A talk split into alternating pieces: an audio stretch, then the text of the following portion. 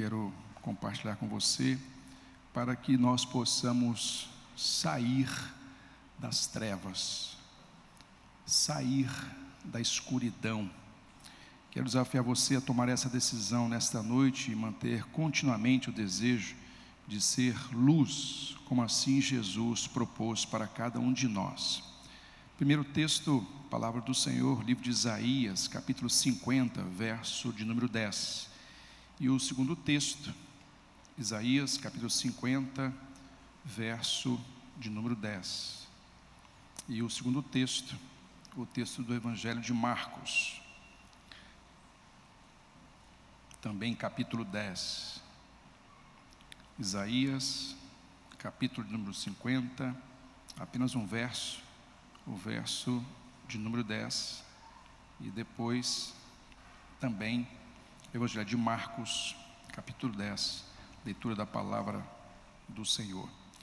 Isaías, capítulo 50, verso de número 10, diz assim: E quem há entre vós que tema ao Senhor e ouça a voz do seu servo?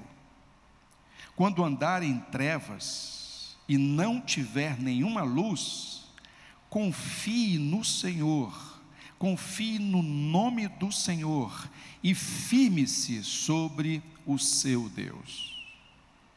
Quem há entre vós que tema ao Senhor e ouça a voz do seu servo? Quando andar em trevas e não tiver nenhuma luz, confie no Senhor, no nome do Senhor, e firme-se sobre o seu Deus. Agora vamos dar um salto lá no Novo Testamento e vamos ver o cumprimento desta profecia no texto de Marcos, capítulo 10, do verso 46 ao verso número 52, leitura da palavra do Senhor. Marcos, capítulo 10, versos 46 ao verso 52, diz assim: Depois foram para Jericó, e saindo ele de Jericó com seus discípulos e uma grande multidão, Bartimeu, o cego, filho de Timeu, estava sentado junto do caminho e era mendigo. Em algumas versões, estava mendigando. E ouvindo que era Jesus de Nazaré, começou a clamar e a dizer: É Jesus, é Jesus, filho de Davi, tem misericórdia de mim. E Jesus, parando, disse a ele te chama, nasce. E chamaram então o cego, dizendo-lhe: Tem bom ânimo, levanta-te, porque ele te chama. E ele, lançando de si a sua capa, levantou-se e foi ter com Jesus. Jesus, falando, disse-lhe: Que queres que eu te faça? E o cego lhe disse: Mestre, que eu volte a ver. E Jesus lhe disse: Vai, a tua fé te salvou. E logo ele passou a enxergar e seguiu a Jesus pelo seu caminho. Bendito seja o nosso Deus pela sua palavra lida nesta hora.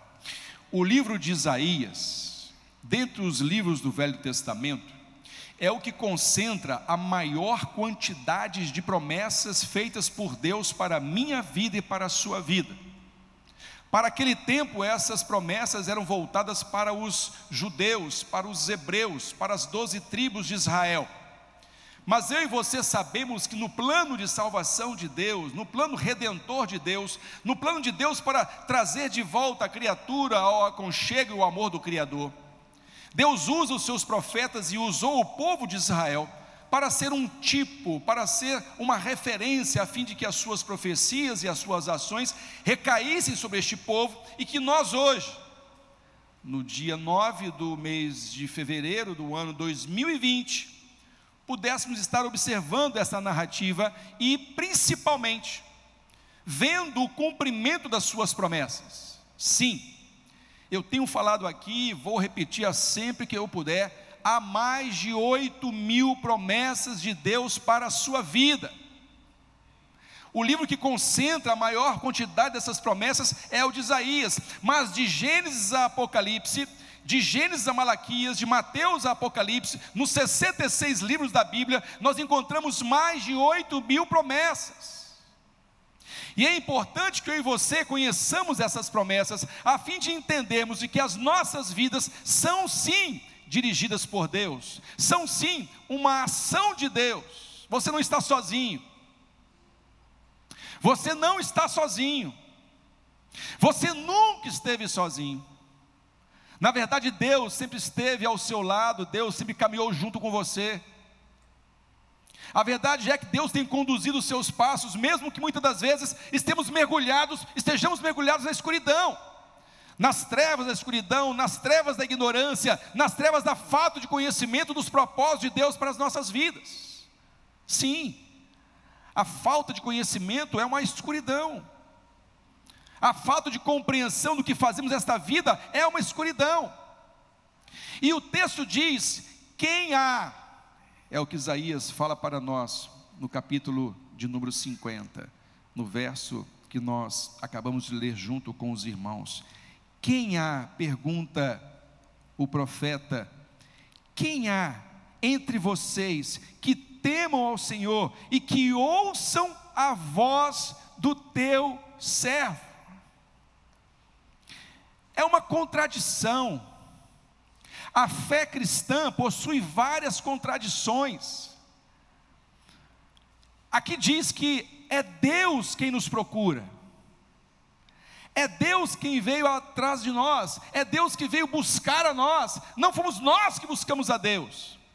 A pergunta do profeta é: existe alguém que busca a Deus? Existe alguém que verdadeiramente compreenda a relação para com Deus? E mesmo assim esse Deus vem nos buscar. Guardadas as proporções, é como se você marcasse um encontro com alguém e não avisasse que marcou um encontro. Entende isso? É nessa direção. Você marcou um encontro com alguém, mas esqueceu de avisar essa pessoa: ó, eu vou me encontrar com você, mas não foi avisado. Deus veio se encontrar conosco, mesmo que nós não compreendêssemos. Ele pergunta: quem há entre vós que me busque? Quem há entre vós que me compreenda? Quem há entre vós que me procure, que me tema?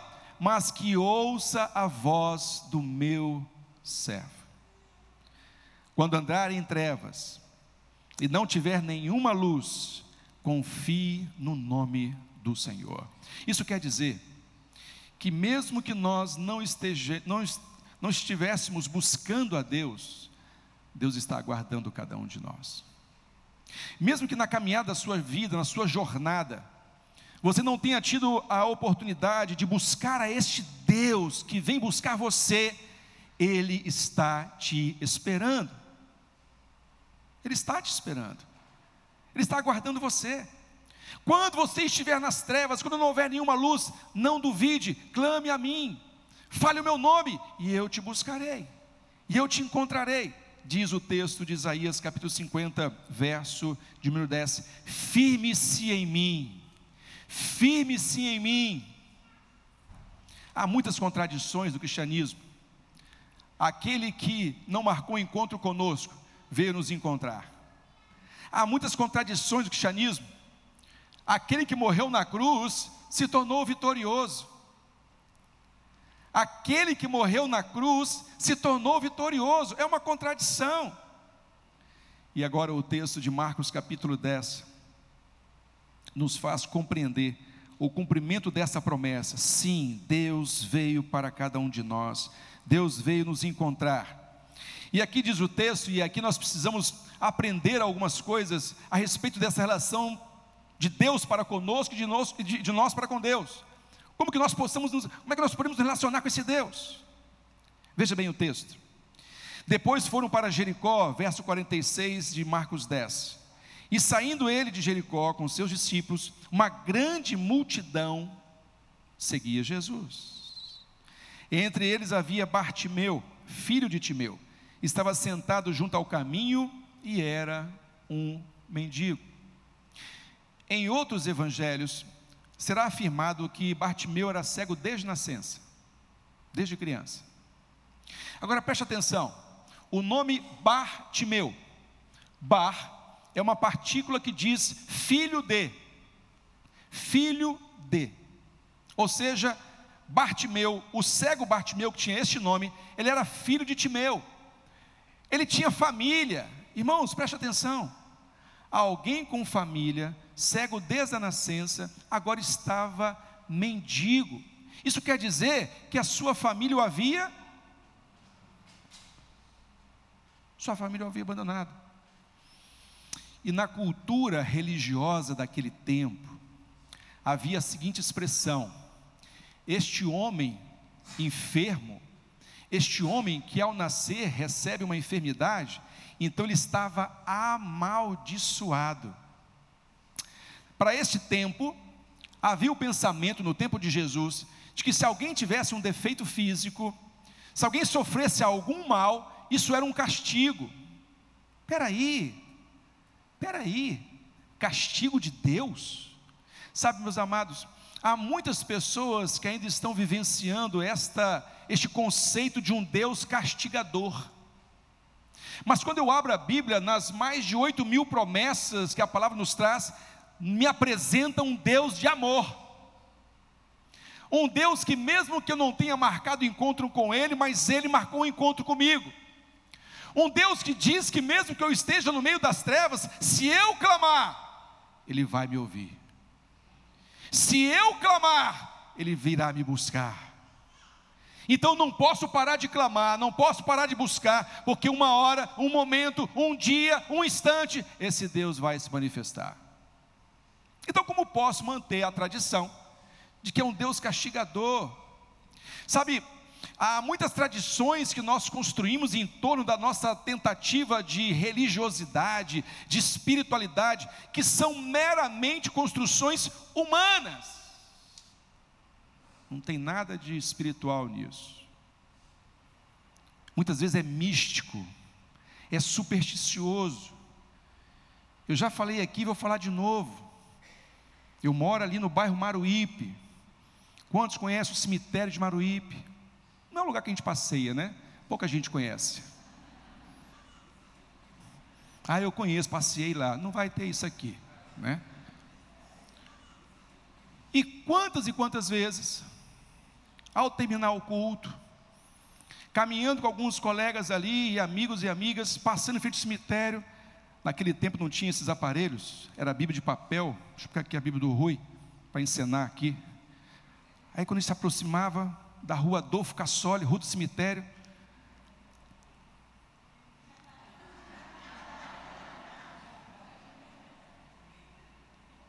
Achando que o cemitério é coisa de maldição. Gente, quantas vezes soltei pipa naquele cemitério? Correndo atrás de raia voada, caindo dentro das catatumbas, irmãos. A turma com a vara de bambu, é minha, é minha, e nós não estávamos nem a criança está nem aí. A gente cresce, Rui, e deixa de ser criança. E passa a acreditar em superstições, passa a acreditar em maldições. Coisas que a própria cultura humana vai introduzindo sobre nós e nas nossas vidas.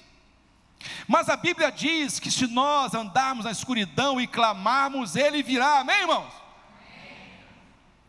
E aqui está um homem cego desde a sua nascença.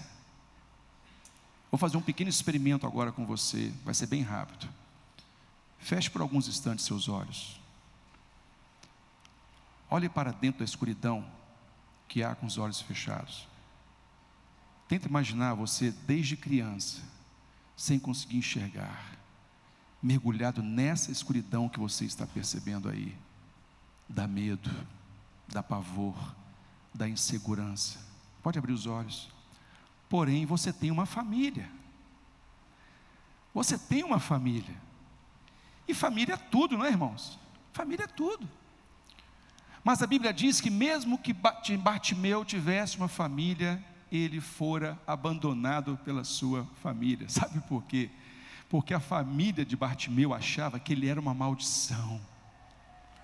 E ninguém queria estar com a maldição dentro de casa. As pessoas, os vizinhos falavam, dizendo: Olha, se você teve um filho que nasceu com essa deficiência, então você e sua esposa são, na verdade, amaldiçoados. Então as pessoas deficientes eram largadas à margem da sociedade. E o texto diz que, mesmo que Timeu ou Bartimeu tivesse uma família, ele foi abandonado à sua sorte. Mas Deus não o abandonou. Querido, a primeira lição que eu quero tirar com você nesta noite é que não importe o abandono que você sinta, você não ninguém esquece. Deus, porque Deus a ninguém abandona. Deus ninguém esquece. Deus não amaldiçoa ninguém com essas maldições supersticiosas e tradicionais de muitas pessoas e culturas humanas. O que me chama a atenção neste texto é agora a narrativa deste homem.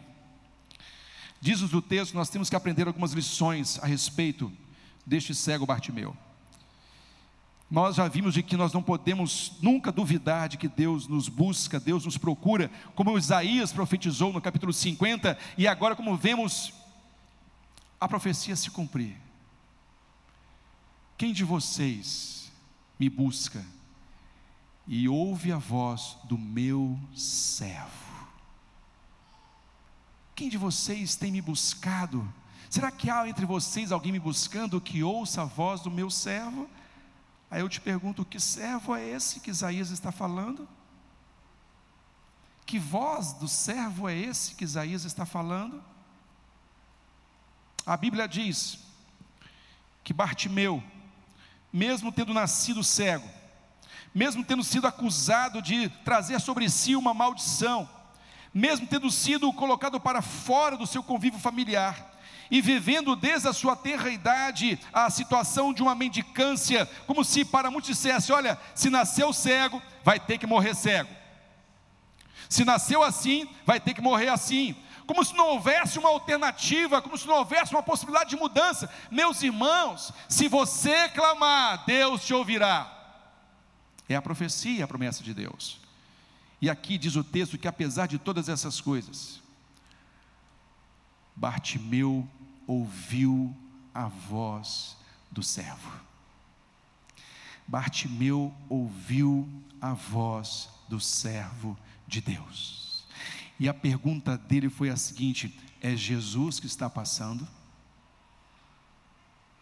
Por acaso é Jesus que está passando?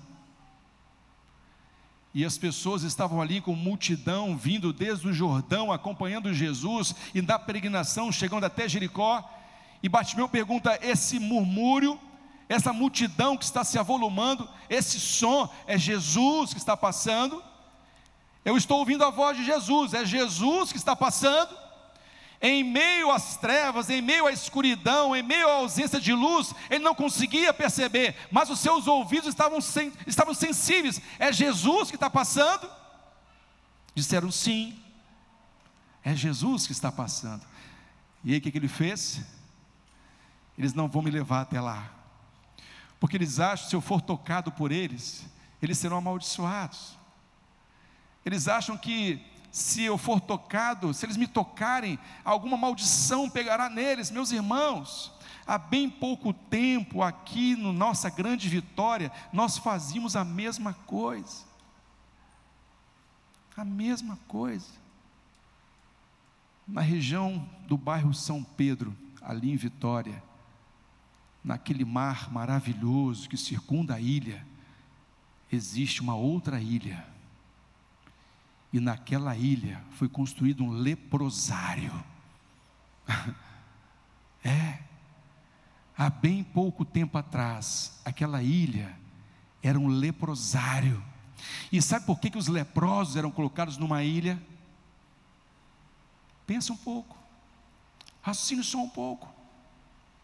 Porque a lepra é uma maldição, e os amaldiçoados têm que ser colocados longe de nós. Nós costumamos chamar isso de higienização social. Higienização social. Vamos tirar os aleijados do nosso meio, vamos tirar os deficientes do nosso meio, vamos botar os leprosos lá na ilha. Quem quiser tem que atravessar o mar, porque lá nós não os vemos, lá eles estão na escuridão, e se eles gritarem, nós não vamos ouvir, Mas o texto diz: é Jesus que está passando, responderam sim, sim, Bartimeu, é Jesus. E Bartimeu começou a gritar. Meu irmão, a lição que eu quero tirar em primeiro lugar de Bartimeu é que você não pode desistir nunca. Nunca. Você e eu sabemos que a cura da lepra é uma vitória recente. A ranceníase é uma vitória recente. Então nós não podemos desistir de buscar a cura, não podemos desistir de buscar a bênção do Senhor, não podemos desistir de sair das trevas. Mas a cura de um cego de nascença, isso é um milagre. E Bartimeu queria o seu milagre sim. Por mais que as pessoas dissessem: Olha, você é uma maldição, olha, não tem jeito para você, nem a sua família ficou com você, você agora é um mendigo. Mas, meus irmãos, é Jesus que está passando, é Ele que está aí. Eu estou ouvindo a voz de Jesus, sim, Bartimeu, é Ele. Então ele disse: Jesus, Jesus, filho de Davi, tem compaixão de mim. A Bíblia diz que se você clamar, Deus vai tirar você da escuridão. Amém, igreja? Se você clamar, Deus vai tirar você da escuridão. Mas é preciso que você ouça a voz do meu servo. E Jesus estava passando ali. E ninguém queria deixar o cego se aproximar. Vamos aproximar o santo do imundo? Vamos aproximar o perfeito Jesus homem impuro, querido, esse é o paradoxo da fé cristã. Ele é que veio nos salvar, Ele é que veio nos buscar para nos dar vida eterna. Ele veio para que nós pudéssemos exercitar a nossa fé de forma plena. Mandaram Bartimeu calar a boca. Em outras palavras, o Bartimeu, você não desistiu ainda, cara? Você já está tanto tempo cego, não se acostumou com essa escuridão, não, Bartimeu? Eu acho que Bartimeu ouviu o sermão de hoje de manhã. Porque o sermão de hoje de manhã diz que nós somos luz. Vós sois a luz do mundo, disse Jesus. E vocês precisam brilhar. Quando a luz de Cristo entra na sua vida, você passa a brilhar como brilhou Moisés na presença do Senhor, como brilha Jesus na sua vida. Bartimeu disse: Não, eu não mereço a escuridão. Não foi para isso que Deus me criou.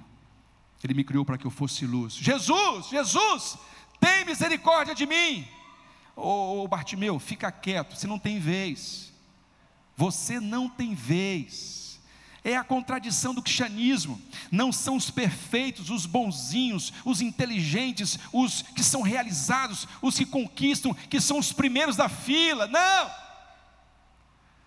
São os desprezados, são os carentes, são os necessitados, são aqueles que estão esvaziados de si mesmos. Esses ocupam o primeiro lugar da fila. Ouviu e disse: chamem aquele homem. Pronto Pronto, pronto. O dono da festa mandou chamar o intruso, o penetra.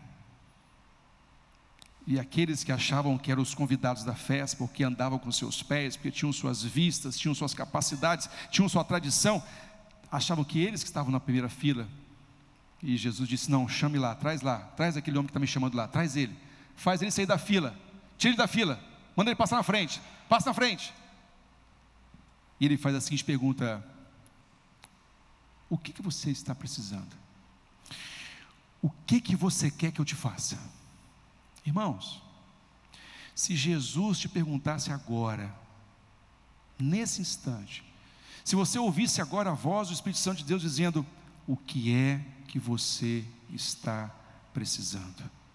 O que é que você está buscando? O que você almeja na sua vida, qual seria a sua resposta? O que você diria para Deus nesta noite, ao ouvir a voz, a voz do servo de Deus? Bartimeu disse: ah, ah, se eu pudesse, Eu queria sair da escuridão. Eu queria sair das trevas. Eu fico pensando que, desde criança, ele se acostumou a viver naquele lugar. E sabe, criança acredita em tudo. Criança confia nos adultos. E às vezes as crianças são mal educadas. Às vezes as crianças, pelos adultos, são instruídas a desistir dos seus sonhos. Eu não desisti do meu sonho ainda de fazer uma rampa de chocolate na Pedra dos Dois Olhos, lá em Vitória.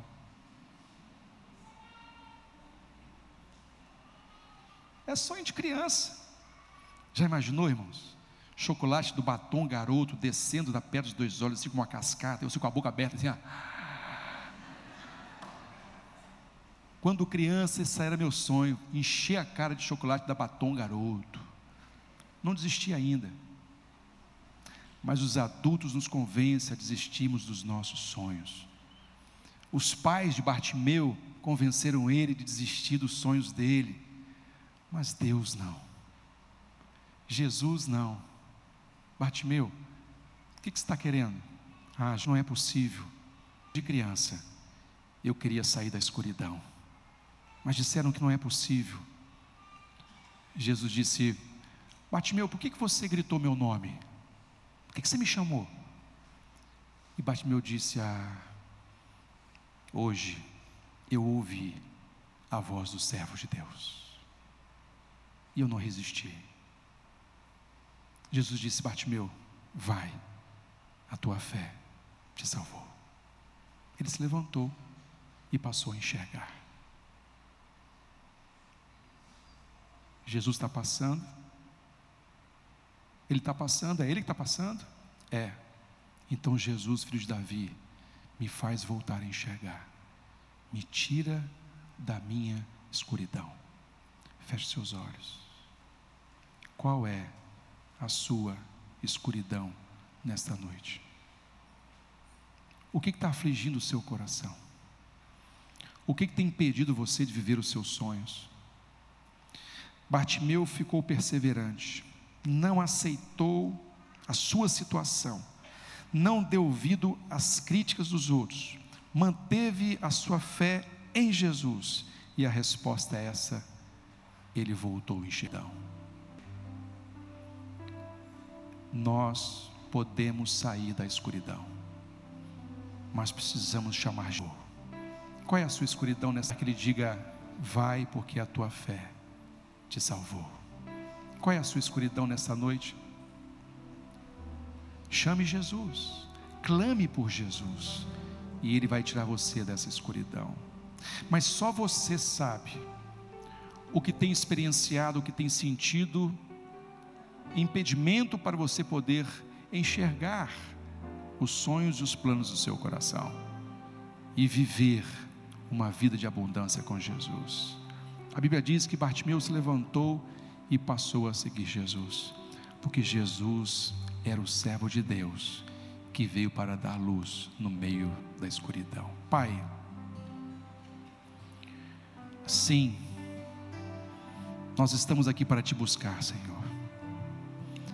A pergunta de Isaías, profetizada 500 anos antes de Jesus vir: há alguém que me busque?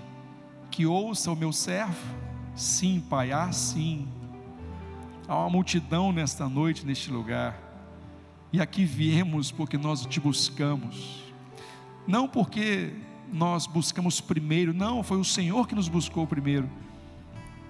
Mas nós marcamos o um encontro com o Senhor também. E aqui estamos nesta noite. Vimos para ouvir a tua voz, a voz do teu servo Jesus. E ao receber essa pergunta, o que quer que eu te faça, ó Deus, visita cada coração nesse instante. Há muitas situações que levam as nossas vidas em meio à escuridão, em meio à derrota, em meio ao cansaço e à fatiga. Mas nós queremos nesta noite declarar: sim, Jesus, nos faça ver de novo, nos leve para a tua luz. E a resposta dele é essa: a tua fé te salvou. Eu te desafio nesta oração você crer no poder de Cristo na sua vida, para que você receba a bênção da tua luz, para que você saia da escuridão das trevas.